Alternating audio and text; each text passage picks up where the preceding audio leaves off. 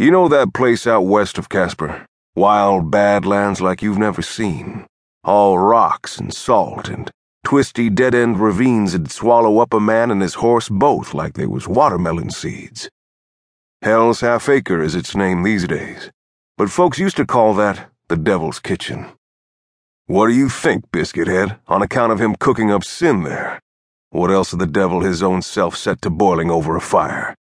Now, this fellow name of Eustace Prudence McAllen rode for Hotchkiss Williamson, what had the Broken Bow Ranch out that way. Williamson held a good spread, with two different springs and a box canyon full of cottonwoods running down through his grasslands. Drought didn't bother him nearly so much as it troubled his neighbors, though he did have a problem with range fires there through the summers of 1864 and 1865. McAllen he might have been a Southern man, ain't no tellin' now, but he'd showed up the autumn of 1863 and signed on. Working over the winters on the range here always is called for a special kind of cuss. So Williamson and his brother ranchers didn't ask a lot of questions of a man what rode strong and didn't backtalk and kept the cattle out of trouble. Anyone who came west in those war years was avoiding something, somewhere.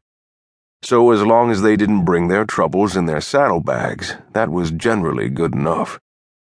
No, I can't rightly say what exactly he looked like. You talk to people who rode for Williamson in them years, you get different tellings. Time plays tricks on memory, don't you know? There was a lot of panics, from Indian attacks and the range fires and what all.